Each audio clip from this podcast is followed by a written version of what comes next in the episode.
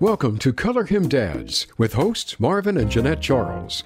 Marvin, Jeanette, and their guests are here to provide tools to struggling fathers that will help them navigate systems and overcome challenges they face, attempting to enter or re enter the lives of their children and families. They're here to inform, encourage, and bring hope as they confront the epidemic of fatherlessness head on. Now, here are Marvin and Jeanette. Here we are with our 11th episode. I know that uh, when we started, I didn't see that coming, but um, today I'm really excited to bring to you uh, Color Him Dads, um, our 11th episode. And today in the studio, we have uh, a couple of guests who um, to be really honest with you, I just met them, and uh, it's like I've been knowing them all my life and the work they do. So I'm encouraged and uh, enthused about um, these two people, uh, Marquess Dennis and his lovely bride, Crystal Dennis. And um, this is like, I don't know, it's like I, today is my birthday because I got a, a, a new son and daughter to be hey. to Come be on. to be uh, introducing the world to. Um, yeah. They they run a fathering program in Oklahoma, uh, Tulsa, Oklahoma to be exact, yeah. and they um, their their program is called Birthright Legacy. Living legacy. Did I get that yeah, right? Yeah. Okay. Okay. All right. And so I want to just, um, we're just going to talk about um, fathering, and um, um, that's our Color Him Dad show. We talk fatherhood. We talk about the things that work, the things that don't work. We're not really specific about anything. We just, you know, we color him dads. So um, I want to, without any further ado, uh, introduce Crystal and Marquess Dennis to you and let them talk a little bit about uh, living legacy, birthright living legacy, and what they're able to do and what they bring to the table. And then um, I want to kind of, they have a remarkable story, remarkable testimony, and and I want to be able to get into a little bit of that as well. So, uh, without any further ado, let me introduce Marquess and Crystal Dennis to you. Good morning. Hello. Thank you so much for having us. Hey, I'm just, uh, Dad, I appreciate that introduction. I appreciate that for sure. Super excited. And this is an honor to be here. It is. It's yeah. an honor to have you, man. Um, I'm just so excited. I've, we've just spent the last four days um, with you, my wife, my team here at Dad's. You know, we we found it to be like having family. You know what I mean? Around and and you guys have a remarkable story, man. You know, it's it's it's neck and neck with my own story. No. You know what I'm saying? Listen, I'll I'll take the LeBron seat or the Kobe seat, but you definitely Jordan out there. you, you definitely got the Jordan story out this thing. Uh, I appreciate that. Well, listen, we're gonna let the audience be judge of that. Okay. Yeah. yeah. And so I'm gonna. Uh, I want to leave the ball in your court. I don't know if you want to tell Crystal's story, tell yours, or tell both of them together. I'm not sure how you want to do it, but I'm sure that the audience need to hear both of you, and then we'll let them be the judge of that. Okay. Well, hey, I will definitely introduce uh, the woman of the hour, mm. the uh, the reason for the season. My rib, ladies and gentlemen, put it together for Mrs. Crystal Dennis. oh, you lavish me. I'm surprised you didn't throw light skinned wonder in there. I mean, you know, I didn't want to throw too much. there. You go. that's, that's I, I usually time, introduce her as the light skinned wonder. Oh, you know is that right? it was it was all good till somebody said it on the streets. It was like, "Aren't you the light skinned wonder?" Uh, she was like. really? Oh, that's cold. That's cold. Oh no, but I'll I'll take it. It's all love. Yeah. I appreciate it. Um, well, yeah. So as already introduced, Crystal Dennis. I am married to this wonderful man. We've been married for three years and we have a one year old son. He will be two at the end of this month, so that's exciting. Mm-hmm. Uh, who is currently sleeping in the other room. So uh, if you see me checking my watch, just know I'm, I'm checking on my son. but fatherhood is something that's near and dear to my husband because both of our journeys have taken us on such a unique path where we have to look back and, and really do some internal thinking and evaluating and trying to figure out, okay, where did we come from? So that way we're not walking forward with all these holes and, and wounds in our hearts that we're trying to fill with other things because the, the knowledge, the power is in the knowledge, is in understanding and knowing so you can put your best foot forward. Um, so for me, that really took place when I really need to remember the year. I always want to say when I'm 23, like y'all know how old I am right now. Mm. um, so I'll say I think it was 2017. I was at work and I got a phone call and the man on the other end had asked me if I had any family in Dallas, Oregon. And now I come from a broken home. I grew up with my mother. My dad wasn't in the picture um, as far as my memories go back. Now, he was at one point married to my mother, uh, but it, like I said, as far as I can remember back, I don't have really any memories of him. Um, so, really just grew up with my mom, and I have five half sisters through her. So, when you ask me that question, I don't even know how to begin to answer that. Mm. And so I'm stuck like, ah, and and then also it's the police. So you know what I mean. I don't know what I want to admit to. so, so I'm waiting. I'm I'm a little nervous, and I'm like, okay, well, what is that? You know, what do you mean? And he's like, well, do you know um, Myron DeBose? And I thought, whoa, you know, in that moment, like my whole world shut down. I knew that was the name of my father, but I don't know him. You know what I mean? But I knew whatever was on the end of this phone, I wanted it. There was just this burning desire, like this is your opportunity, get your information, you know, utilize whatever you can. And so I'm like, yeah, well, you know, I can't say that I know him, but I do know that's my father. And he said, all right, well, um, I need to let you know that he's passed away. Uh, you're his sole survivor next of kin. So my job is just to notify you and, and let you know. And, you know, he kind of was going to wrap up the conversation. And I just, you know, I'm, I'm trying, I'm perplexed. I'm trying to process all this. And, and like I said, I just know I need more. And so I'm like, wait, wait, you know, hold up. Let me get some more information. You know, where, where was he staying? How can I find out more? So he gives me the number to the property manager where he had resided. And so I immediately get on the phone with him and, you know, start asking questions. And lo and behold, next thing I knew, I was uh, booked a ticket to Dallas, Oregon from Tulsa, Oklahoma to follow out that weekend. Um, and, and, you know, honestly, I'm going to be real. My thought was, if this man had nobody else in his life that I, someone who he didn't even know had to be called, the least I can do is go and take care of his estate. You know what I mean? We may not have had that relationship, but he is my father. He did create half of me, you know, and I would help my neighbor. I would help a stranger. So of course I'm going to go help him. Um, and so it was really the the good Samaritan act. Honestly, I can't say it was like oh this nostalgic ah father daughter moment, you know.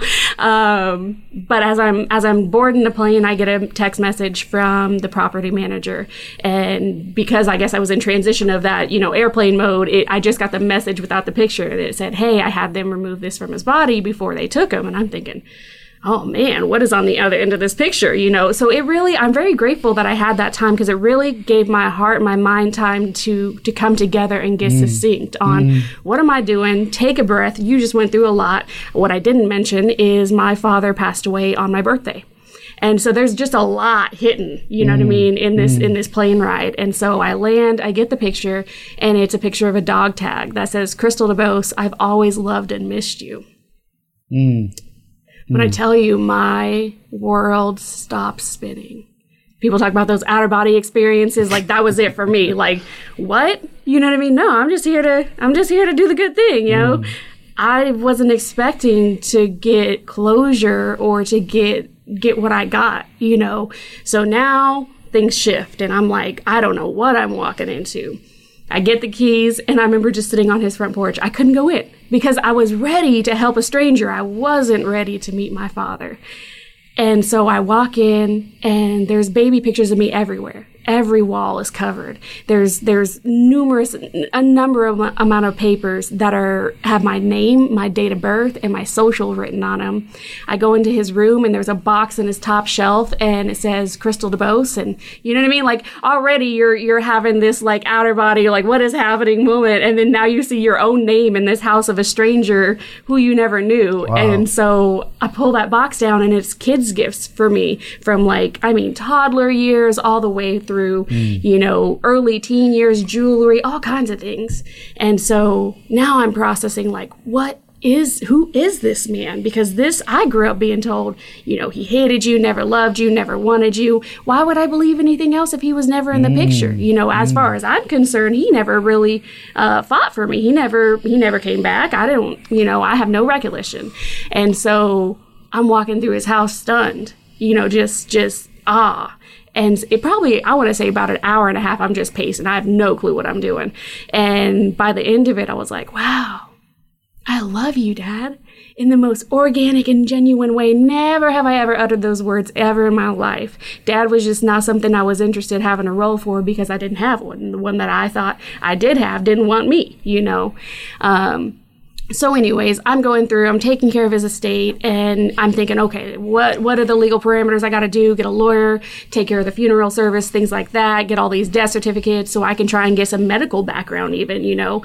And so i'm walking in these places of business trying to close accounts and i'm ready to show the birth certificate and my id and all i say is hey my father passed away and people are like oh, myron's dead? Mind you this man knew nothing about me he see me when I was a toddler and that was it. He had no pictures of me. He didn't know where I was. Yet every local in his town knew exactly who I was mm. because this man made it mm. evident that he had a daughter that he loved, cherished, and missed. Mm. And so as I'm as I'm trying to close his accounts, really I'm getting to know my father through this. You know, mm. I find out he has his own parenthood journey. He ran away from his house when he was 16. His mom shot a gun at him. He never knew his father. You know, and so we begin to see how that fatherlessness trickles down through lineage, and and so that really is just my passion and my motivation because I'm like, before that, I thought, even though I had probably about a year and a half, I was a believer, I thought genuinely God can make people incapable of love. And that's just what helps them go through the tough things. And so I thought, cool, let's do it, you know, not forgetting, of course, God is love.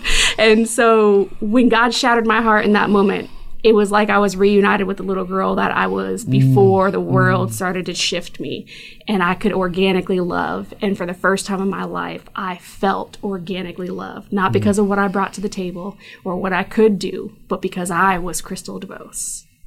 You know, Marvin, that just her telling the story when she had that moment sitting on, you know, to be like, Dad, I love you it just reminds me of your story, like when you hugged your mom for the first time mm. to say, mm. I waited my whole life for, for this hug. Yes. Well, I was going to say, you know, Crystal, the, the, I usually start this podcast off asking somebody to tell your fatherhood story. And I'm glad I didn't ask you that because you told it, but that is like above and beyond any fatherhood story that I could ask anybody. You know what I mean? Because most of us are used to the disappointment mm. aspect of fatherhood. Right. Yeah. But but this wasn't a disappointment Not as fatherhood. All. You know what I mean? Yeah. And so I'm just um I'm ex- emphatic about how fatherhood there is this journey within fatherhood yeah. that's really pleasing and a blessing to the heart, mm-hmm. right? Yeah. Um, but you you can't just because it starts off wrong, you can't close the door on it. You right. know what I'm saying? Exactly. Yeah. Because you'll never get to the blessing part of it, right? Yeah. And your story is a prime example of that, right? I'm sure I know what it's like to run around your whole life not knowing anything about you. And then the minute, like you, the minute I decide to build this relationship with the person Jesus, then this floodgate opens up, wow. right? You know yeah, what I mean? Yeah, yeah. And you just get every, and you're like, wow, I guess you do love me. You yeah. know what I'm saying? Yeah, yeah. So I so I get that, and I, I'm just thrilled by by your story, and uh, and now even more so now, birthright leg- living legacy makes all the sense in the world to me. Right. Yeah. Right. It does. It does. So, But so- there's there's two other aspects that she didn't get to. Um, one is the letter, Mm-hmm. and then the gift he gave you at our wedding. Yeah, so so I guess I'll catch you up on that now since you're questioning. Um, so I'm looking for, and I'll just give this to you because I need you to know how intentional my father was. How how he made absolute sure that his dying wish would be on his deathbed. If nothing else happened, his daughter knew she was without a doubt loved, cherished, and desired. And that desire, let me tell you, that goes above and beyond.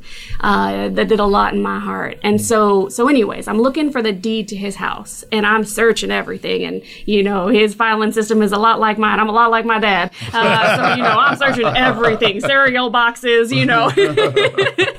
And so I go through all the filing cabinets, couldn't find nothing. And then there's this box in his closet, which has another box, which has another box, and then one more box. And then inside of that last box is a fireproof box. And I'm thinking, all right, well, he was for sure making sure nobody stole this, you know?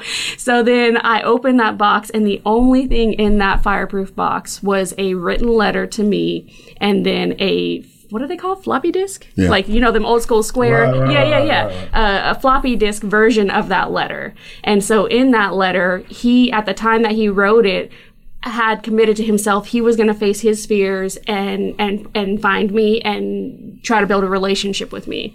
So he also wrote it into the context of if you decide you don't want a relationship with me, I understand you could hate me and, and I'm willing to face that too. But let me give you these gifts of wisdom. Seek help because you're going to have pains and wounds that you won't even know how to deal with. So it's not, don't be ashamed to ask for help. Mm. And then he goes on to tell me things about me today, the crystal that I am today, my personality. And I'm thinking, this man never knew me, yet he could accurately depict years before I even hit adulthood who I would be as an adult. Wow. If that doesn't tell you how our maker makes the perfect design, you know what I mean? Like, I am genuinely a part of my father. And that was so evident as he was depicting parts of my personality, parts of my behaviors.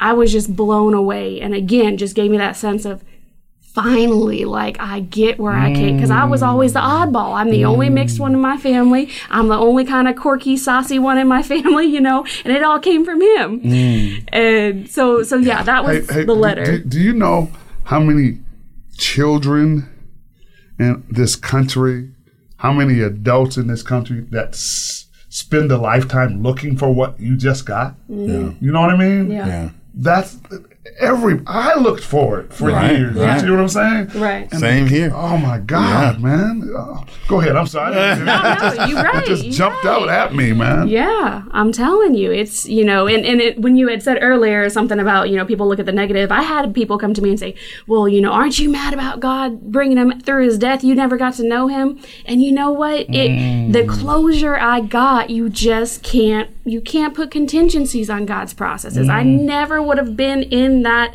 house had it not been for God. So who am I to go back and question how you did it and why you did it the way Yes, you did it? yes, I just yes, praise yes. you that you did do it. Yes, yes, and yes. it didn't leave any room for disappointment. Mm. You know what I mean? Because I, I just remember when I met my dad for the first time, how underwhelmed I was. and it's not his fault. It's Right. because, you know, I learned fatherhood from Hallmark videos, from TV commercials, from the Huxtables, you know, Yeah, that yeah, stuff yeah, yeah. where you can solve a problem had with a Leave It to commercial Beaver, break. so yeah. yeah. And it's like that, that's not real. And so I put these unrealistic expectations on him. So that's where, you know, the beauty in that. And then the other intentional part, uh, I remember Crystal calling me and telling me she had to take me to her Jesus spot because she had this, uh, you know, her father had left something for her. And, uh, it was right after I had proposed. And, uh, yeah. You wanna- Yeah. So uh, Marquess and I actually were watch- watching this documentary on biblical times and marriage, and um, so when I was when I was there with my father, finally found the deed. Turns out deed was already in my name. I didn't even have to pursue anything legal. And then when I find that out, I find that he had a savings account saved for me. Had over ten thousand dollars saved in it, you know, and I'm thinking, and it's already in my name, so I didn't have to mm. wire transfer nothing. Like it was, it was just everything was already done. Mm. And so when I when I found that, I was like, okay, God, well, I don't know what this money is for, but I ain't finna touch it. Like, this got way too much on it for me to be like, hey, let me go on a shopping Right, spree. right, you know right, what I mean? And so it just sat in my savings account. Mind you, I didn't know my husband. I didn't even, I had no desire to get married or even have a family prior to my father coming back into my life. Like, I was ready to go on mission internationally, single crystal, love and life. That was my jam. Um, and then my dad came in, you know, and, and helped me, helped me take the time to look and see what was in my heart, mm. not in my mind and mm. what I had told myself I needed to be. Mm. So, save that money, you know, uh, what is it? What we met four four years after that, I think. Yeah, about like- four years after I had been reconnected through my father's passing with my father.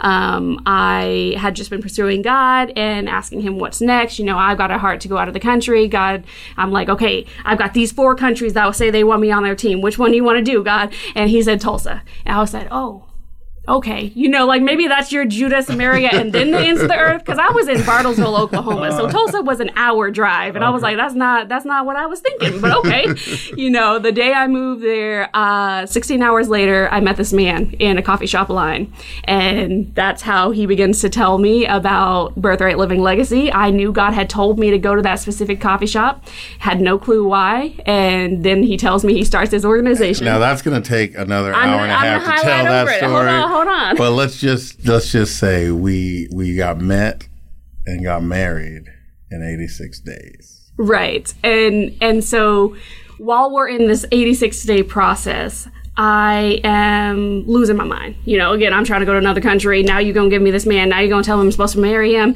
You know, so there's a lot to process. So I go to my Jesus spot and I'm like, God, what are you doing? What is happening here? And so I'm just trying to get myself situated with my Heavenly Father. And God says, Haven't I been preparing you for this? you know? Mm. And so i'm looking back at these past four years one with my father opening up in my heart allowing me to see you know what i actually genuinely did desire. And so there's several things that he had done in between that but then the last thing was didn't i give you the money for your wedding isn't it what i've been showing you in this documentary that the father of the bride gets to honor the wedding by paying for the wedding Wow. and so with that, my father not only paid for our wedding, paid for my dress, paid for our honeymoon, you know, and that was all because he saved that money for me. Mm. Yeah, so mi- mind you, I'm walking out there. She's just got her little spiral in hand, and I was like, "What is going on? what is happening right now?" And she sits down and she says, "So I've decided that I know what I'm going to use the money for." And I was like, "What?" She was like, "That money that I've been saving for my dad." She never told me how much it was. She just said my dad left me an account, and I just okay. And then mm. the crazy thing is the wedding venue that we were, had decided on. I had just gone there for a conference and I called her. I said, you know, there's this place that I want to get married at if ever, you know, that comes up. Mm. And so I started describing the place and she was like, you know, I had said I wanted to get married at a place like that, but it's in Tulsa located in this area. I was like, that's the same place. and it was exactly enough. Uh, it was during COVID, like mm-hmm. you know, we had mm-hmm. 300 people crash our wedding. It was, it was, it was just crazy. But it was, it, you know, God was dripping all over mm. our meeting, mm-hmm. and so it's just one of those things where the tragedy. This is where you know when we when we read the scriptures and they get to come to life to say He uses all things Amen. Come on. for His good. Amen. And so that's where I love the journey of how this process has gone. Even hearing your story, you know, it's it's just evident. Like he is he he doesn't waste any energy on anything. Man, if you love him and he loves you, Yeah. which I haven't been able to find out a reason that he doesn't love us, right? Right, right. Um, then you you don't have anything to worry about. You know what I'm saying? Absolutely. I, I just my favorite word is just stay out of his way. Yes. You know what I mean? That's, Yeah. that's, Yeah. that's I find that's where most of my headaches come from. I get it in his way. You, you know what I mean? So, but so so Marquess, um, tell me your story. We've heard Crystal. I, this is this is this is pretty good. Tell me your story. Yeah, so my story starts in uh, Turley, Oklahoma, which is, you know, like if you could just think of the black hole of Tulsa. Um, it's So north side is the uh, the rough side, mm-hmm. but then when you go deeper, deeper north, there's Turley. Mm. And that's the uh, the hood of all hoods, if you will. Mm. Uh, in the middle of the 80s, you know, crack epidemic has taken place. Um, and so, you know, everyone around me is either using or selling. And so, of course, as a kid, you don't know. You don't right. know any better. Um, you know, mom was dating some guys. Um, you know, to me, I just thought it was normal life. Um, then, you know, cataclysmic happens. Mom gets, uh, you know, put in a situation due to some people that she was around, goes to jail for about a week. Um, she gets out. Next thing you know, we move. So we moved to this suburb called Broken Arrow. Mm. And I went from being the only, uh, the, I'd never seen any white people to only seeing white people. Mm. And I thought to myself, I was like, why is their life so different?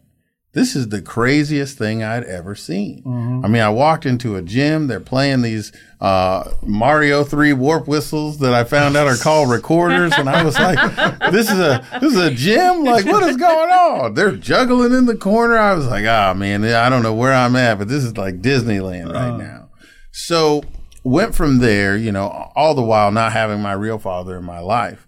And one of the things that sucks about living in a city town, you know, you guys don't have that problem here in mm. Seattle. The city town is you're too big to be a, a, a town, but too small to be a city. Mm. So you're right in that middle sweet spot. The problem with that is, is everybody knows everyone. Oh, okay. So I used to have my aunt and just people that would drive by and be like, "Boy, you look just like your dad. Man, you look, you act just like." And I was like, "Well, where is he? Uh. How come everybody gets to know who he is but me?"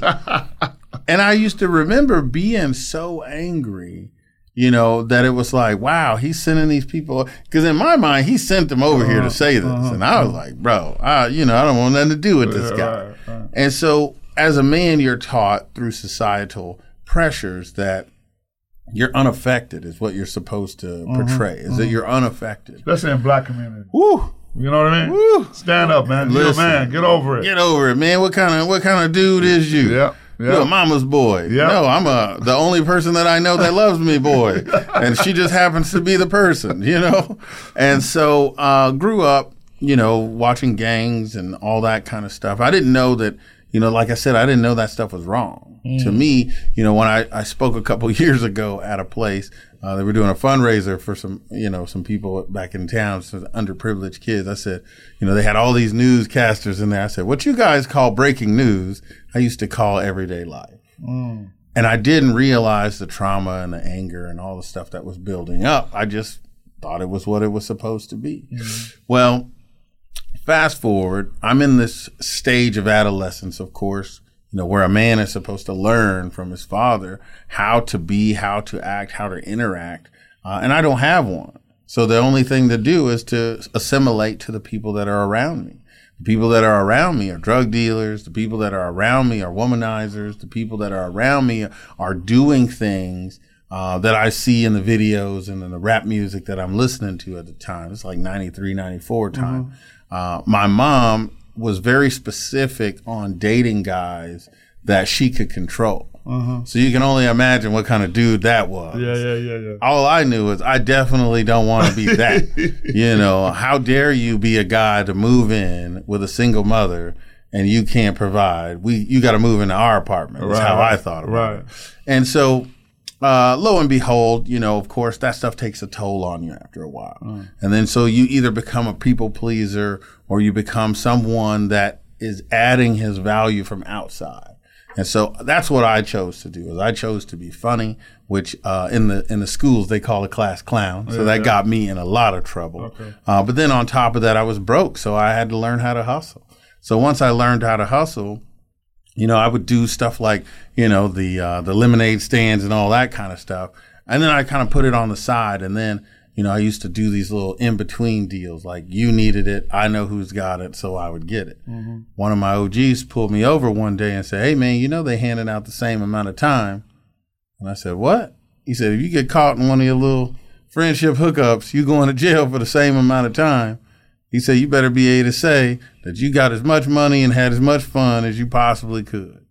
It went right over my head. Mm. At the time, I'm thinking, Oh man, this dude is crazy. Uh-huh. So then, you know, tragedy strikes. I got kid number one. Kid number one comes out of the blue, me making a mistake. You say a mistake, but I made some choices that put me in a situation uh, to where I have my first child. So, in the process of trying to be a church guy, you know, I'm with this uh, person who's put me in this compromising situation, took advantage of me while I was asleep. Um, but because of my testimony and because I shared it with some individuals, they used that against me later and said, "Oh, you must have been doing something wrong. You were lying. You had to be lying." Yeah. And I said, "But if I told you about this stuff freely, why would I lie to you about it now?" They're like, "Well, you're just a wolf in sheep's clothing. You must be a predator, so we have to get rid of you." So I said, "Okay." And that was the church. This is the church. Okay. So I said, "Okay, if that's if that's what y'all expect of me anyway, right. I might as well live up to it." I remember making that same decision. It wasn't the church; it was just community that yeah. put me, my back up against the wall, right. and I said, "Well, I'm gonna sign on the dotted line." That's it. I remember saying that. Yeah, right? you know what I mean? yeah. And I, re- I I remember like it was yesterday, and so in that particular situation, now I got kid number two on the way. So with kid number two, anybody that's ever been through child support, no, they ain't giving no breaks. So I decided, oh man, I'm gonna go get some assistance. I'm gonna go get some help. Nothing. They said, oh, child support's not our problem. And I said, what do you mean? They said, we got to count your money before child support. And I said, so you mean to tell me you see I make no money, but you expect me to pay child support and that's not your problem? You right. So I go back to the uh, bank to try to withdraw some money because I'm like, all right, this is my one time that I'm gonna write this hot check to get me through this next because I had an uh, injury when I was welding. I got in a car wreck, damaged my shoulder. I couldn't weld anymore. So go in to write my check.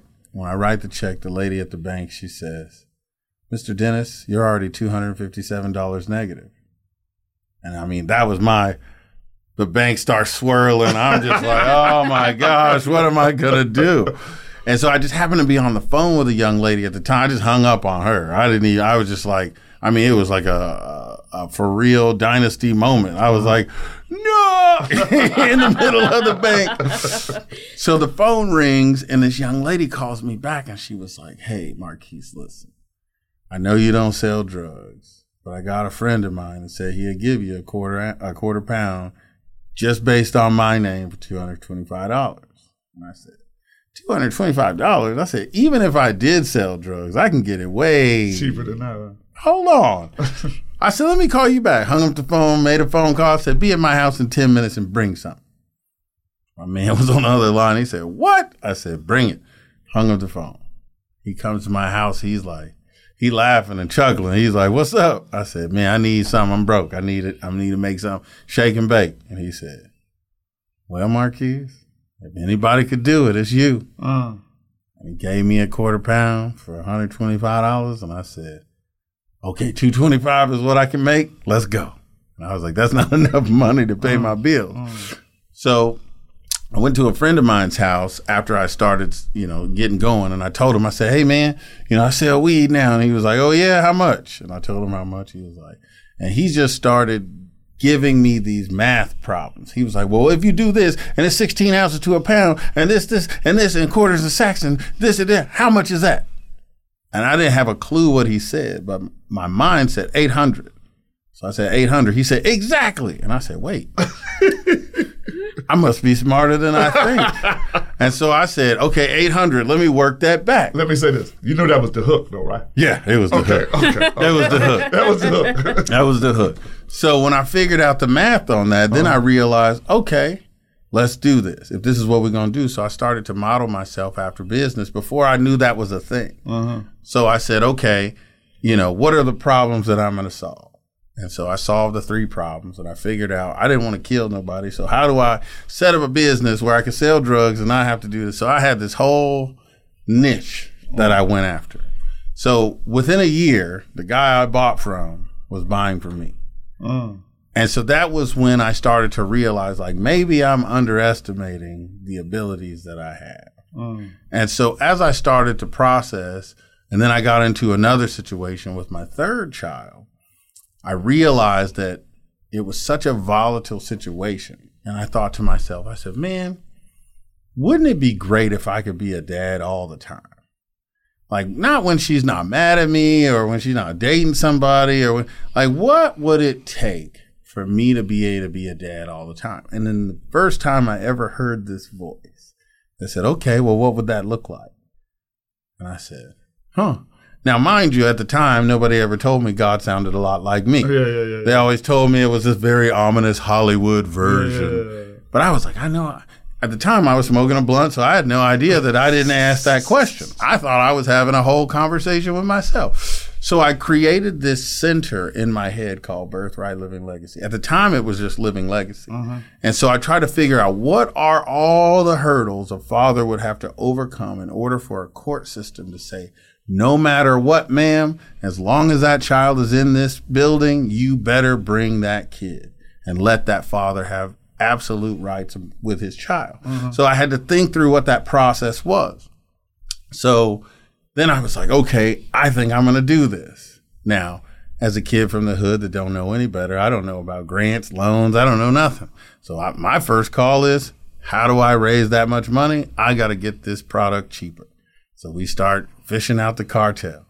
So I start sending money. Uh, my girlfriend at the time made some connections over in Mexico. That's where she was from. Next thing you know, put in a call. My man said, send me the money. I'll get you 800 pounds. Bet. So I send the money. I said, hey man, where my stuff? He didn't come through with it. He said, oh, the driver drove off. Second time, I said, hey, you better, this one better, this one better make it. Right.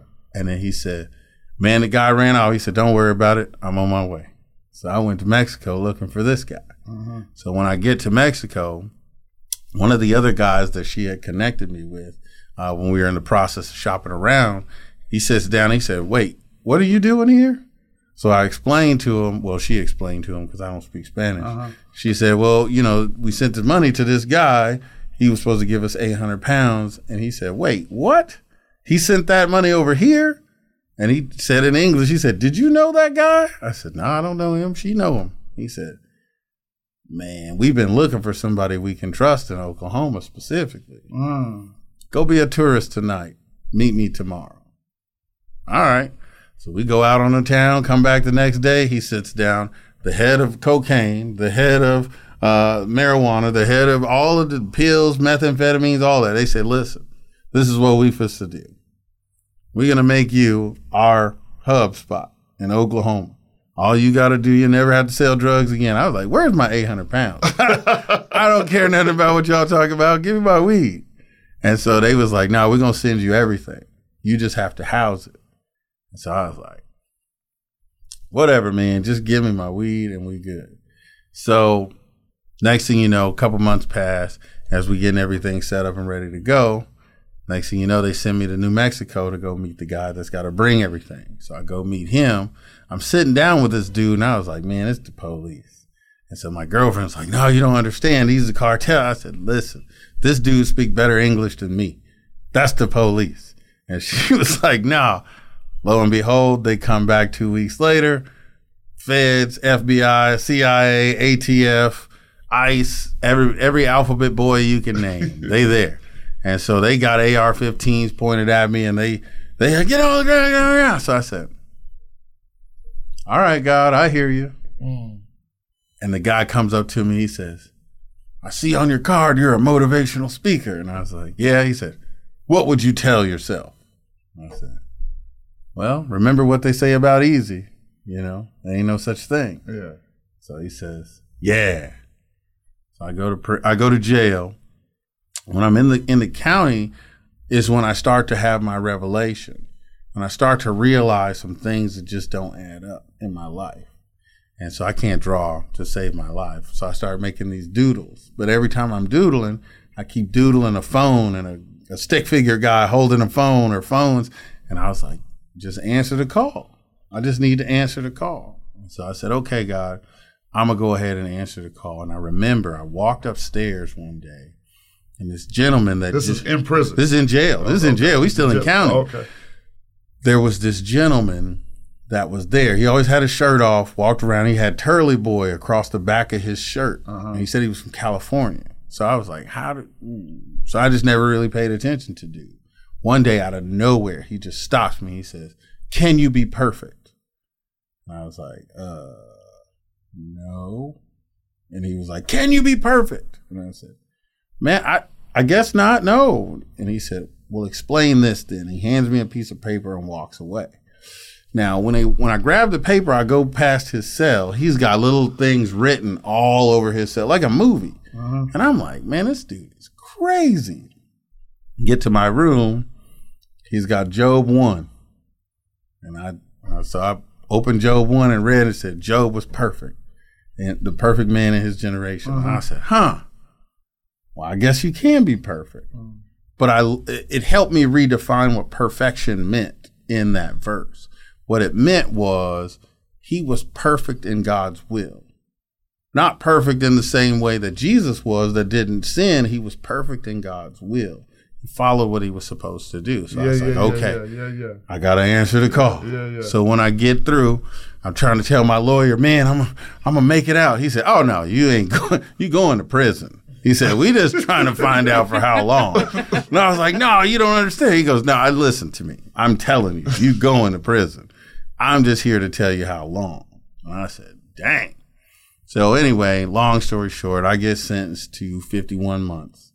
Um, due to my point structure in the feds, you don't get, know, it don't matter what you do unless you snitching. That, that scale ain't, they ain't going. That back. ain't going they ain't nowhere. That back. The first thing they said to me was, "Do not get a lawyer. You getting what you got coming." Uh. And I said, "All right." So I had 21 points. So they gave me 51 months, 41 to 51. They gave me the max. Uh. So I said, okay. So I went to prison. Uh, and then it's a real tough place to try to serve God, you know, because in prison, the first question is, why now? Why do you want to yeah, serve yeah, God yeah, now? Why do you want to follow the rules now? Yeah, yeah, yeah, yeah. And it's a hard, it's a real hard struggle. But, you know, I'm trying to navigate that. And, and, and describe quickly as possible the the prison you were in. So, Max, Max, you know so? I'm at the FCI in Florence, Colorado. So at that compound, there is the uh, Federal Supermax, which is the ADX, the USP, which is the U.S. Penitentiary, um, and then you have the medium, uh, which is the FCI, and then the camp.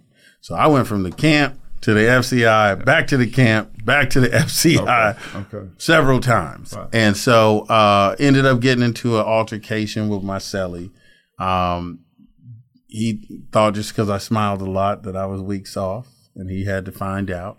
Um, and so he found out.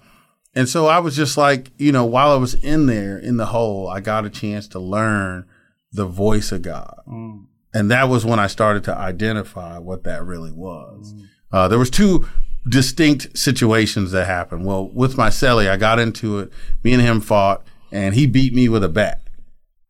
And so when I tell you beat me, I mean he hit me for at least 20, 30 times. Not a scratch on me. Mm. Stood up, dusted myself off, started walking. The whole yard has stopped. Cause they like, how on earth did this dude just get beat with a bat and now he's walking? And so as I'm walking, I hear this voice that said, Stop. I told you, follow what I tell you, or you will die here. And when I tell you, my whole body shuddered.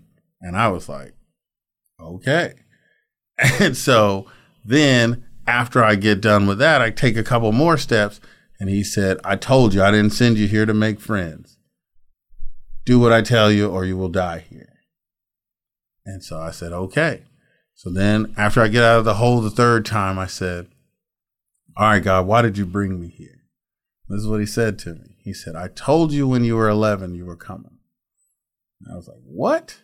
And it was like a real live movie. I had a flashback to where I was standing oh. on a grate in those apartment complexes. And I stood there and I heard a voice that said to me, You're going to go to prison someday. And I said, Prison? man, I don't even do nothing to go to prison. Why? That's the dumbest thing I ever heard. Uh-huh. And then I flashed back and I was right there at that prison and I said, wow, you did. and I said, okay, well, if that's the case, God, why am I here? And he said, when else are you going to be able to have 1,500 men to interview? And so I said, okay, let's find out. Uh-huh. So I spent my, the rest of my time interviewing guys. Tell me the favorite part about being your father's son. Mm. And based on how they answered that question, You I could crime- almost tell you to a T what that crime was. Mm. Fatherlessness. It's an epidemic. Yes, man. Yes, man. You got to see it from the inside out. Inside out. A whole lot of folks don't get that opportunity. Oh, yeah. right? You know what I mean? Hey, man. So, um, tell me, how did you guys pull the trigger on birthright? What what what what culminated for you guys? Because I mean, two dynamic stories. So, and I know to do a father program, you got to have dynamic Yeah. So Yes, that- yes, you know what I mean. yes. So so tell me, how did you pull that together? And tell me what it was like working working the first first month, first couple months, first year. Man. So well, I'll so how it came together was God gave me the vision while I was in prison. Mm-hmm. And I just kind of tucked it away that I'm going to use this one day when I get rich. Mm-hmm. I'll give back with this. Uh, I sat down with a guy, had coffee. He was a speaker at an event. Said, Hey man, let's have coffee. Went to have coffee. He was like, Hey man, what do you work so hard for? And I said, What do you mean? I need to be rich. I need to, you know what I'm saying? Provide for the family, do the things. He was like, I don't believe you. What are you what are you working so hard for? So I'm like trying to come up with something to impress him. So I said, Well, I mean, one day I plan on creating this Birthright Living Legacy Center. He goes, Well, what's that? So I tell him about the fatherhood program that I had tucked away. Uh-huh. He said, Well, why don't you do that? And I was like, Well, first of all, because I don't know anybody that would be able to help me with that process. And, you know, I don't even know how you can start a nonprofit out of nowhere. He said, Well, you know me. I said, This is the second time I've ever seen you in my life. I don't know that that constitutes as asking for favors. And he said, Well, hey, calls his wife from the other side of the Starbucks and says, Hey, come here, listen to this. Hey, tell her what you just told me. So I tell her the story, she was like, Oh, yeah, we can start that which weekend? I said, Hey, listen, I, I appreciate your excitement, but you can't start a nonprofit out of nowhere. Now, mind you, she has her own. She goes, Sure, you can. And I can help you do it. I was like, Man, y'all are tripping. So I leave that meeting, go meet with another brother two days later. And I was like, man, let me tell you about these crazy people I just met the other day. They talking about, you know, this. I'm, you know, I'm planning on starting this fatherhood program one day. And they talking. He said, oh yeah, that'd be great because then I can introduce you to this person at DHS and this, this, and this. I said, hey, hey, are you listening to me? You can't just start a nonprofit out of nowhere. He said, sure you can. I said, oh, obviously something is going wrong. Now, mind you, I was a GM at a uh, seven. Uh, I was a regional manager of this uh, cleaners at the time, dry cleaners. That's what I did when I got out of prison. Took over that whole operation. Two days after I had this conversation, well, one day after I had that conversation, I got fired from that job. The lady came to me and said, "Oh, well." I mean, you set up too many systems and processes, so I can kind of just step into the business now. I don't really need you. It's going to look like I kind of used you. Well, I mean, I guess I kind of did, but yeah. and so I was like, okay, cool.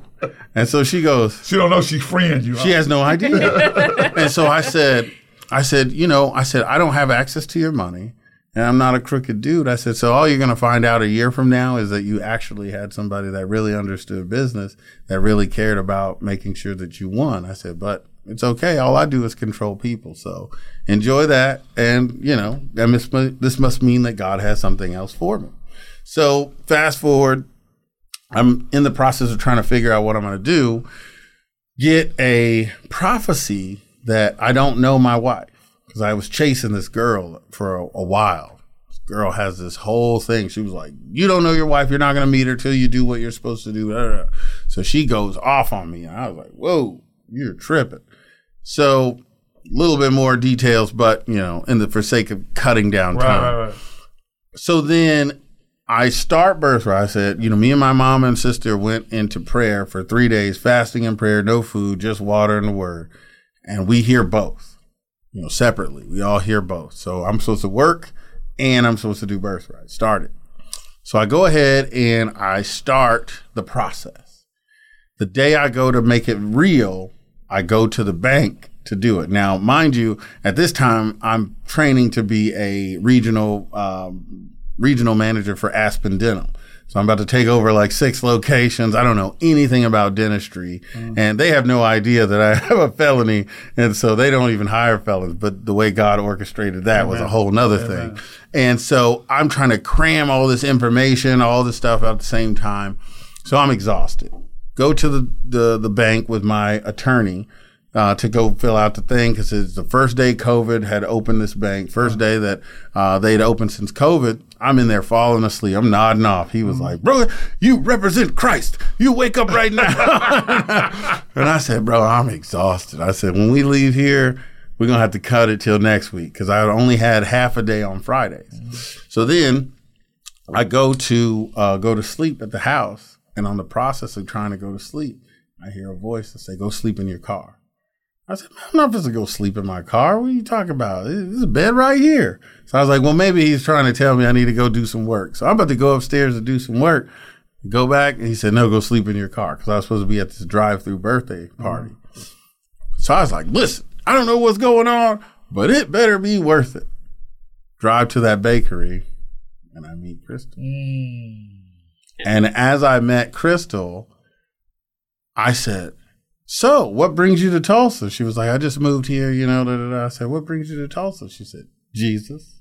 I said, well, let's talk about it. and so as we're in the process of doing that, there's a lot of other details. Right, right, right. I'll spare you those right, for right, now. But she takes a picture and sends me a picture of us, you know, having this coffee that I just paid for with her friend. She accidentally sends me a picture of her dad holding her on his shoulder. Mm. And that's what started the conversation. Okay. Mm-hmm. Okay. Man. behold. Hey, man, isn't God amazing how he creates stuff? You know what I mean? We, we just, we're just knights on a chessboard. You yeah. know what I'm saying? He just moves around, right? Yeah. yeah. Right?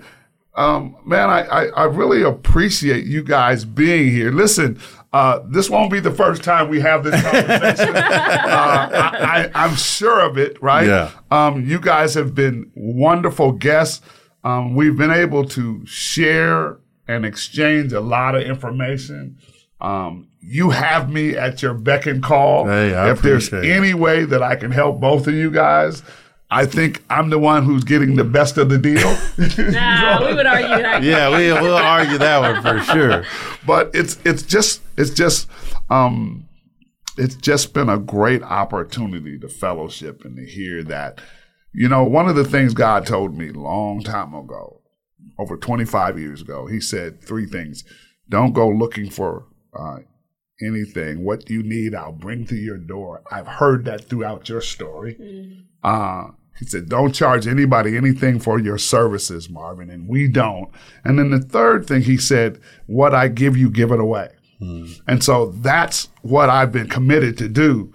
But this is probably the first time in giving away that I've had more fun in giving away than anything, right? You know what I mean? And so to see how God brought you, little do you know, I've only met this brother and sister over the telephone. Yeah. And, and he said he called me for a week, right? Stalked you on LinkedIn.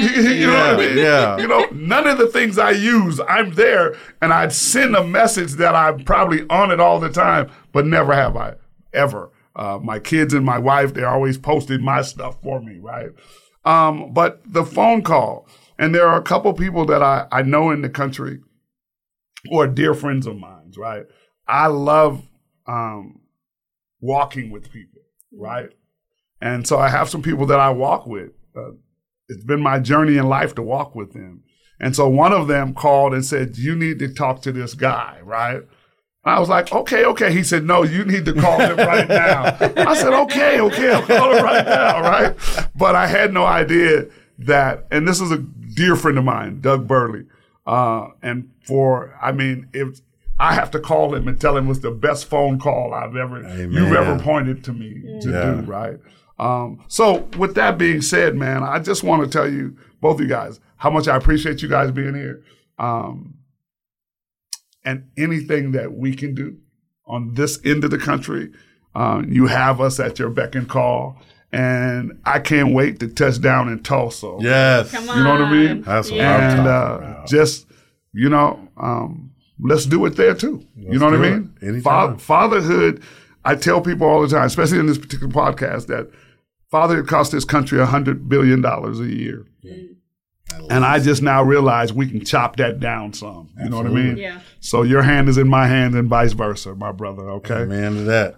Thank you, Crystal and Marquess, for being with us today.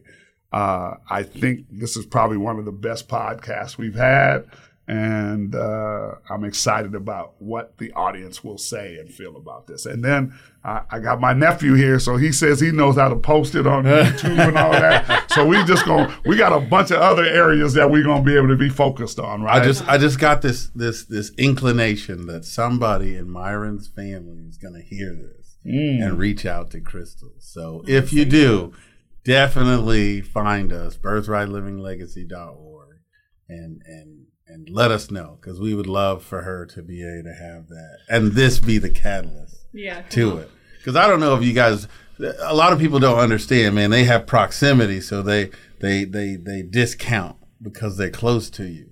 But this Jordan over here, man, like, like I'm, I'm over here like excited, like to be able to see what you've done in the last 25 years and to be so humble and accessible mm. is listen mm. it it speaks volumes mm. of what not only your legacy is but your living legacy and what you will leave and we are grateful to be here. Thank you so much for having us. Yes. Hey, so listen, uh, our website is aboutdads.org and uh, just hit us about dads. This is Dads in Seattle, Washington saying so long. Thank you for this opportunity, and we'll see you on our next podcast.